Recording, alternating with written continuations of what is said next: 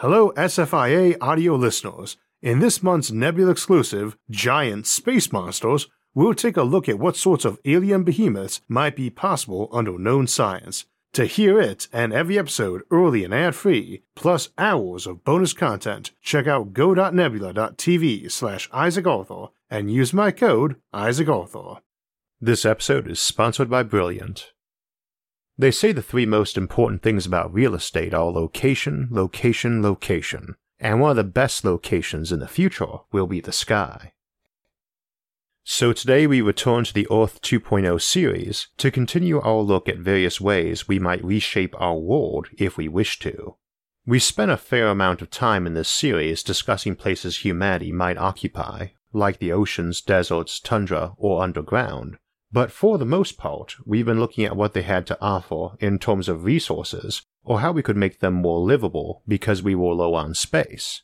Often we've noted that while you'd probably get a fair number of folks living there, fundamentally such places don't have a strong motivation to live there in and of themselves. To be sure, some folks would love to visit the ocean depths or go live on the North Pole or underground, but by and large, you wouldn't have big queues of people fighting for the privilege, when we start looking at living up high, though, our topic for today, it's a different story. People like living on the upper floors of tall buildings or on hills for the view, and looking at human history, we tend to glorify our deities by putting them up above, on Olympian heights, more often than underground. Looking at that same history, we have to acknowledge a pragmatism to it as well. Building up high protects you from floods and invasions, and gives you a longer range of fire and sight, and to be seen as well. Palaces or temples built on a hill in or near a town are always in sight and looming, and there's a reason water towers tend to be popular targets for graffiti. People seem to like building tall, but there's pragmatic reasons to do so too. Of course, the big problem is how you get something up there without it coming back down again, and it behooves us to remember that every structure we make has this issue. Many times when we discuss new tech, especially things like orbital rings that just hang overhead, people worry about them crashing down, as well they should. But folks can sometimes get stuck in an avalanche of potential disasters and safeguards, and forget that we already have those issues with modern buildings, which are very vulnerable to accident or sabotage themselves. We want enough safeguards to make the cloud cities we discuss today as safe or safer than modern homes, and we'll discuss those too, but avoid the urge to ask, what if someone shot one down with a missile, without first asking, what would happen to your own town if someone lobbed a missile at it too? It's important from the outset, though, to note that as we discuss the various ways for holding these places up in the air, one of the best contingencies is to use multiple methods, and as an example, you might make a big airship or plane, relying on buoyancy or lift, or you might make something that did both, and which had its sewers and water reserves ready to be dumped at a moment's notice to lighten the load. This would make you very unpopular with whoever you were above at the time, but it is presumably a better alternative than dropping a city on them. We also could incorporate pure safety features like parachutes, which, as we mentioned in orbital rings, can potentially be made very light using the same ultra strong materials, so many of these structures would need to be viable anyway. Of course, living among the clouds doesn't necessarily mean you are floating. You might live on top of mountains, or a very tall skyscraper. You might be up on stilts. You might be hanging down from a tether in orbit, and you might simply be in orbit. Many of these can be mixed and matched to create hybrids that are even safer, but let's review each of these by themselves first, and we may as well begin with our current methods. Prior to modern times, if you wanted to be high up, you need to start by finding someplace high to build on. The tallest structure for most of human history was the Great Pyramid of Giza, and it's not very tall or high above sea level. Needless to say, if you just want raw height above sea level, you go find a place that's high and build there.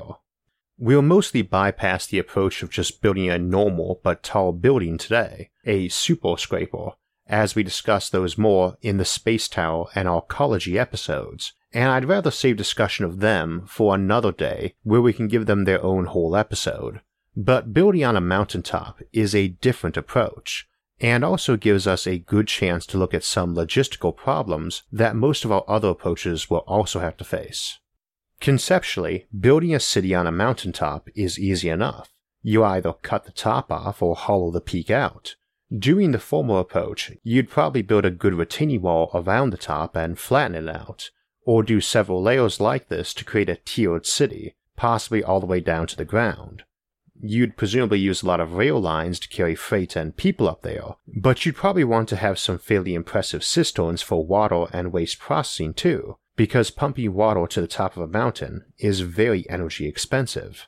Of course, this all assumes you are getting your supplies from lower down, but you might actually be getting them from higher up. One of the most obvious reasons to build high is for easier space access, and as the centuries roll by, it's quite likely that most people won't live down on Earth, and not even necessarily on other planets.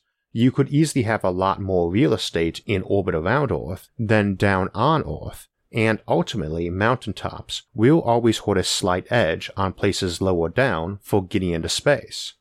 We don't do that now because building facilities up there is an expensive pain and a logistical nightmare. One of the things that makes them appealing as launch sites is because the air is thinner up there, which is one reason you might opt to hollow out a mountain peak and live in there, possibly with large windows to let the light in and maintain the view. You can, of course, also dome the place, but you don't necessarily have to. Even on the top of Mount Everest, the air is breathable, if barely, and most mountains aren't nearly so high.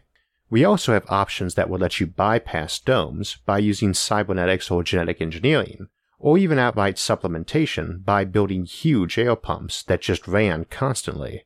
A dome seems preferable, but I could imagine a spaceport where everyone is already used to low pressure and breathing equipment having buildings that were kept at overpressure and higher oxygen rates, and people strapped their breathing mask on when going out, and the parks and gardens had genetically tweaked plants that handled the lower pressure better.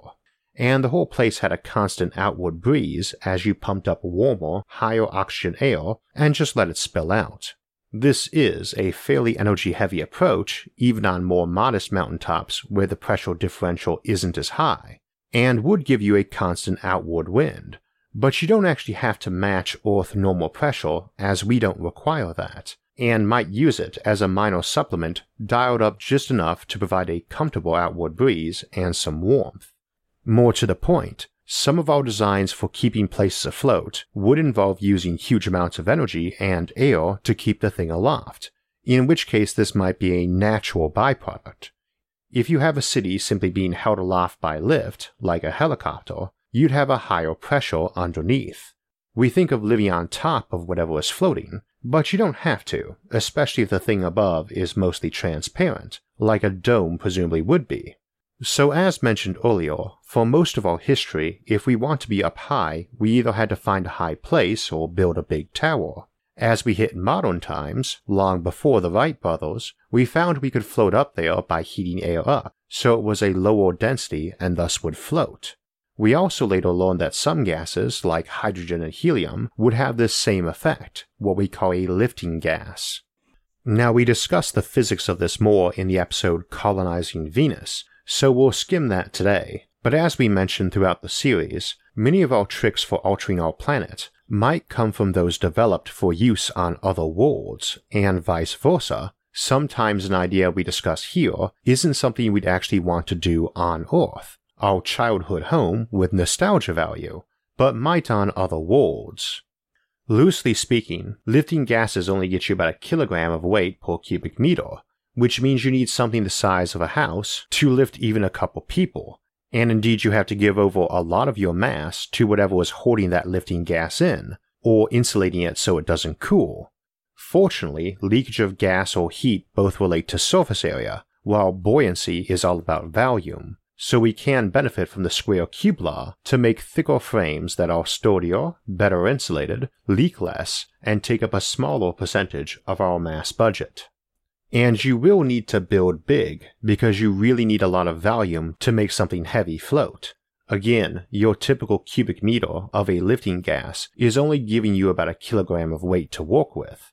If you wanted something like a ton or a thousand kilograms per square meter of living area, the big balloon you are living on top or underneath of needs to have a depth of kilometers. We shouldn't discard it just for that, though, because there's nothing necessarily stopping us from having this balloon or lifting frame be transparent, or having it spread out more. The main objection to a floating city passing overhead would be it blocking light or falling on them. If most of it's transparent, that first concern is removed, and a buoyant balloon doesn't really crash, especially if it's got membranes inside partitioning it so one compartment blowing doesn't instantly vent them all and such internal membranes don't need to be very thick and heavy since they can leak between each other, you just don't want them leaking very fast. You also don't actually need soil for plants to grow. We have both hydroponics and aeroponics. But even if we did need soil, a lot of plants only need a few centimeters of it, especially if they had some web mesh beneath to attach roots to. Picture, if you would, a very large disk or hexagonal plate with a large lawn of thin soil or fake soil for roots to attach to and get nutrient baths. The houses and frame don't actually have to be very heavy if their bulk is made of things like graphene packed with aerogel or some other lightweight, ultra strong substance. You could also make that frame out of something like a layered fabric, which in an emergency could blow out to create a parachute. A floating city is cool, but a floating house complete with a yard is pretty neat too, and we suggest the hexagon shape because, as we mentioned in our seasteading episode at the start of the series, when we were floating on water, not air, you might have cities that were made of lots of interlocking plates, each one its own home that can connect or disconnect to migrate elsewhere or to rearrange the city's layout. Easier here too, since someone near the middle of such a big sheet of connected floating habitats can disconnect by floating up or down rather than needing everyone outside them to move. There's another thing though, too. As we said, all of these would need a lot of depth to them, and cities don't have to be flat, and indeed have been moving away from that. We already employ a lot of skyways to connect upper floors of buildings to each other, so you don't have to descend all the way to the ground level to move around. Whether we're talking floating cities or ones on mountains, you'd expect to see a lot more emphasis on three dimensions in layout. You might build mini concentric tiered rings around a mountain. You might build homes more like balconies around the edge of a spherical balloon or lifting frame. If you're assembling a bunch of individual floating structures into a potentially ever shifting cloud city, there's no particular reason why they all need to be at the same height, nor do they have to be interlocked, requiring either square or hexagonal layouts. They might just be tethered together. Tether travel might be fairly normal too, since you need a way to reach the ground. You might want to tether it to the ground to avoid being blown around, and you obviously aren't keeping a car up there. Of course, personal vehicles might be planes or helicopters, not cars, and we do have planes and very large ones at that. We run these on fuel, and fuel is heavy, but we can keep a plane aloft indefinitely by mid-air refueling and multiple engines, so that one or two can be shut down for maintenance if need be. Key thing there, fuel is heavy, but only chemical fuel is heavy, and these are not rockets. The propellant pushing the thing can be air you just grabbed from in front of you. It's not really a huge amount of power either, especially if you don't have to carry heavy fuel. Needless to say, if you've got compact fusion, not only do you need very little fuel by weight, but since that fuel is invariably light stuff like hydrogen, deuterium, tritium, or helium 3, it also would be a lifting gas. Indeed, hydrogen is quite a good chemical fuel too. So a civilization that's energy rich from fusion, but can only make big and heavy plants on the ground, could mass produce hydrogen by electrolyzing water to use a mixture of fuel and lifting gas for such structures. You can mix powered flight and buoyant flight. We just don't very often, unless you count the engines on blimps. How much energy it takes to keep something aloft through lift is rather variable to its speed and height. But a Boeing 747 burns about a gallon a second while cruising, for instance, while smaller helicopters might use less than a gallon a minute, and only about an order of magnitude more fuel than a car.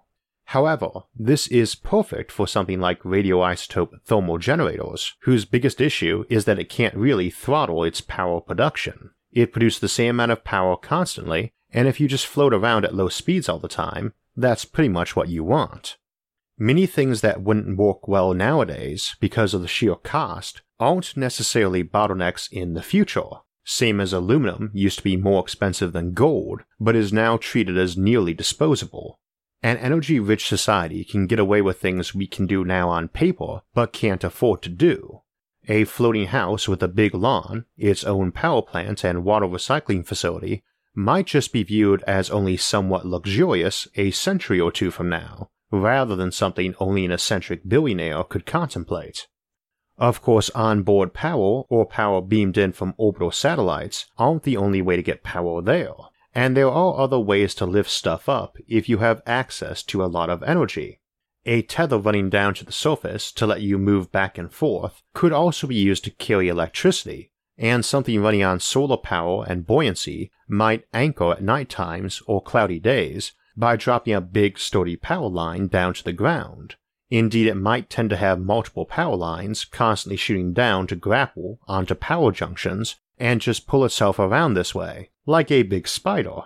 Such a line might be thinner than your arm, too, even for very large floating cities, so from a distance they'd appear invisible except for navigation hazard lights like tall towers have, and in the future such things might tend to be in wavelengths outside the normal visual range to avoid the visual clutter and light pollution.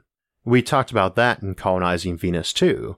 Big spider cities that mulch around the sky by shooting tethers or using thin stilts. You could potentially make very big thin stilts too. Materials like graphene rely on tensile strength, great for hanging things from or pulling with, but most buildings rely on compressive strength, and we can turn to active support systems like those we discussed in space towers. They are energy hogs, unless you've got warm temperature superconductors that you can magnetically shield. But if you have that, or a huge cheap energy supply, you really could sit cities massing in the gigatons on top of some very thin support pylons. A single pylon, even if it could hold the weight, is kinda dangerous, so you must construct additional pylons for safety. And these could be used as stilts for walking your city too plenty of other options as well. We can beam power up to one, or beam it down from orbit and bounce it back up, and possibly build the city at the top of a big transparent dish where any energy lost to atmospheric absorption or conversion is heating the air under the dish up and providing lift or even thrust. You can make a spaceship or airplane that gets its energy beamed in, and this approach, relying on size and heat, is less vulnerable to a break in that beam and would just drift down if power was cut, like a hot air balloon and parachute mixture. Handy too, since if that dish is very strong, anything it lands on is basically getting a lid put over it, not crushed. We've also got the ionic wind approach, like MIT's new plane that has no moving parts that can break and is virtually silent and could work very well when scaled up in size for this sort of slow, drifting craft or building. Another way to create lift is by induced airflow, like the Coandă effect, using jets of air on a surface to pull more air around a surface or wing. Some helicopters use this to counteract rotor torque instead of a tail rotor to avoid the danger of a spinning blade at ground crew level. A floating body could create its own lift this way, moving air around itself instead of moving through the air. We can hang things too, either by very long tether up near geosynchronous orbits and a bridge space elevator basically, or the less cumbersome and safer approach of the chandelier city we discussed in colonizing Neptune, where you hang off an orbital ring. Such things can be built stationary or to move over a track. There is a question of why you'd want to move, regularly but at slow speed, and as we noted in seasteading, there are a lot of cases where you might. A floating stadium or carnival or museum running up and down a coastline was an example there, and would work just fine here too. We also mentioned solar powered ones needing to tether to the ground at night, and another approach on motion might be ones that bobbed up and down over the course of a day, but it is worth remembering that physical location is likely to be much less relevant for things like work and school in the future, even assuming we don't eventually get our hovercars that sci fi has been promising us for around a century now, or personal helicopters or quadcopters in an energy rich civilization. Speaking of bobbing, I could imagine buoyant reefs for growing plants on that floated around growing and slowly descended to the ground when they got too heavy with plants and crops, which you then harvested and let drift back up, sort of like a big cloud sheep you sheared. I doubt that would be practical, but it still sounds cool, and when dealing with civilizations numbering in the billions and very prosperous, you can support a lot of impractical things that are neat simply for tourism and prestige. Floating garden parks drifting around, or floating restaurants, might be a regular feature of bigger cities, or something most nations had several of. A city is not synonymous with some giant megalopolis like New York or Tokyo either. Definitions vary, but here in Ohio and most of the Midwestern US, a city is defined as any incorporated municipality with more than 5,000 people, a village one of less than 5,000 people, and a town simply anything not incorporated. My specific township of Geneva actually includes the village of Geneva on the Lake, where I live, the city of Geneva, and the unincorporated spaces between. Keep that in mind. A place like New York City, with millions of people, could easily have several cloud cities and villages that were popular for tourism, commerce, or luxurious private residences same as they might have many coastal artificial islands or subterranean cities, and might have large structures drifting in and out, floating on sea or air. While we're going to save a more extensive discussion of just how far you can go with hanging things from space or suspending them by active support for another day, there is one last structure I want to mention today that is kind of neat that relates to space launches. We discussed the notion of a skyhook or rotavator back in the Upward Bound series, and its uses can be fairly similar to what we'd use for hanging towers from orbit. One version is a long tether whose low end hangs down into the atmosphere, and which can orbit far slower than normal because of this. The top is in a far higher and slower orbit, and the net speed gets averaged out. Those are handy because they allow hypersonic planes to fly up and attach to them and crawl up into space, and they can regenerate the momentum they lost to that plane and the thin air by electrodynamic tethering. You can make a floating city this way, though the tether needs to be very long if you want it moving slow, and this is one of the ways we might use magnetics for floating things. But the more popular version is the rotavator skyhook that spins around, so that its tip descends and is moving even slower while its other tip is moving faster than normal at the top, like a big slingshot for spacecraft. This, along with the notion of floating cities bobbing up and down, got us thinking about another approach to moving up and down, which we decided to call a sky wheel. For conceptual purposes, imagine a very big carousel wheel, possibly with the bottom floating just over the ground, possibly with the whole thing floating far up in the sky. Very stripped down, hardened, and large versions might be handy for reaching space, but a more modest form might simply connect the ground to a floating city and be a fun way to reach them, and the various carousel carts might be parks or businesses or homes, or on larger ones, entire neighborhoods. They needn't be circular, they could be elliptical for instance, and they needn't be exposed to open air either, and one could imagine big forms of these which rolled around from a metropolis's cloud city neighborhoods all the way down to its subterranean ones. Not very practical compared to an elevator or tram line, but as with a lot of things we discuss in this series, practicality is not always what matters most. Very prosperous and high tech societies might tend to make such things for the same reason they have parks and gardens. They're all practical uses though, even if we don't need them in this case any more than a beach resort needs industrial uses. We mentioned spaceports, but airports can be an option too. A lot of fuel is expended climbing up to speed and altitude, and a floating airport can help with that. And while a floating aircraft carrier, like the Shield helicarrier, has a lot of downsides, the greater speed of an airborne one compared to a naval ship seriously helps with power projection, which is one of the major purposes of a carrier group. We've also often talked about using orbiting mirrors and shades to help cool or warm a planet, and for the most part, one floating high in the sky can achieve the same effect, somewhat diminished but also easier to build and maintain. But you might also use such things, especially those using ionic propulsion, to help with something like ozone farming. Ozone layers are important and can be artificially generated, you might also use them for sucking up lighter than air pollutant or greenhouse gases, or distributing fertilizer or even moisture. One could imagine genuine cloud cities that helped with weather control. It's hard to imagine how many of these things we'll have in the future, or what specific methods will be employed to keep them aloft. There's just too many variables, and we might get better with magnetic levitation, for instance, or invent something like the classic artificial or anti gravity fields science fiction loves so much. But I am confident one day, and maybe not too far off, we will at least have some civilizations in the skies, and what a great view they'd have. So we were discussing how to keep enormous objects aloft today, by buoyancy or by lift, or even by active support or orbital mechanics.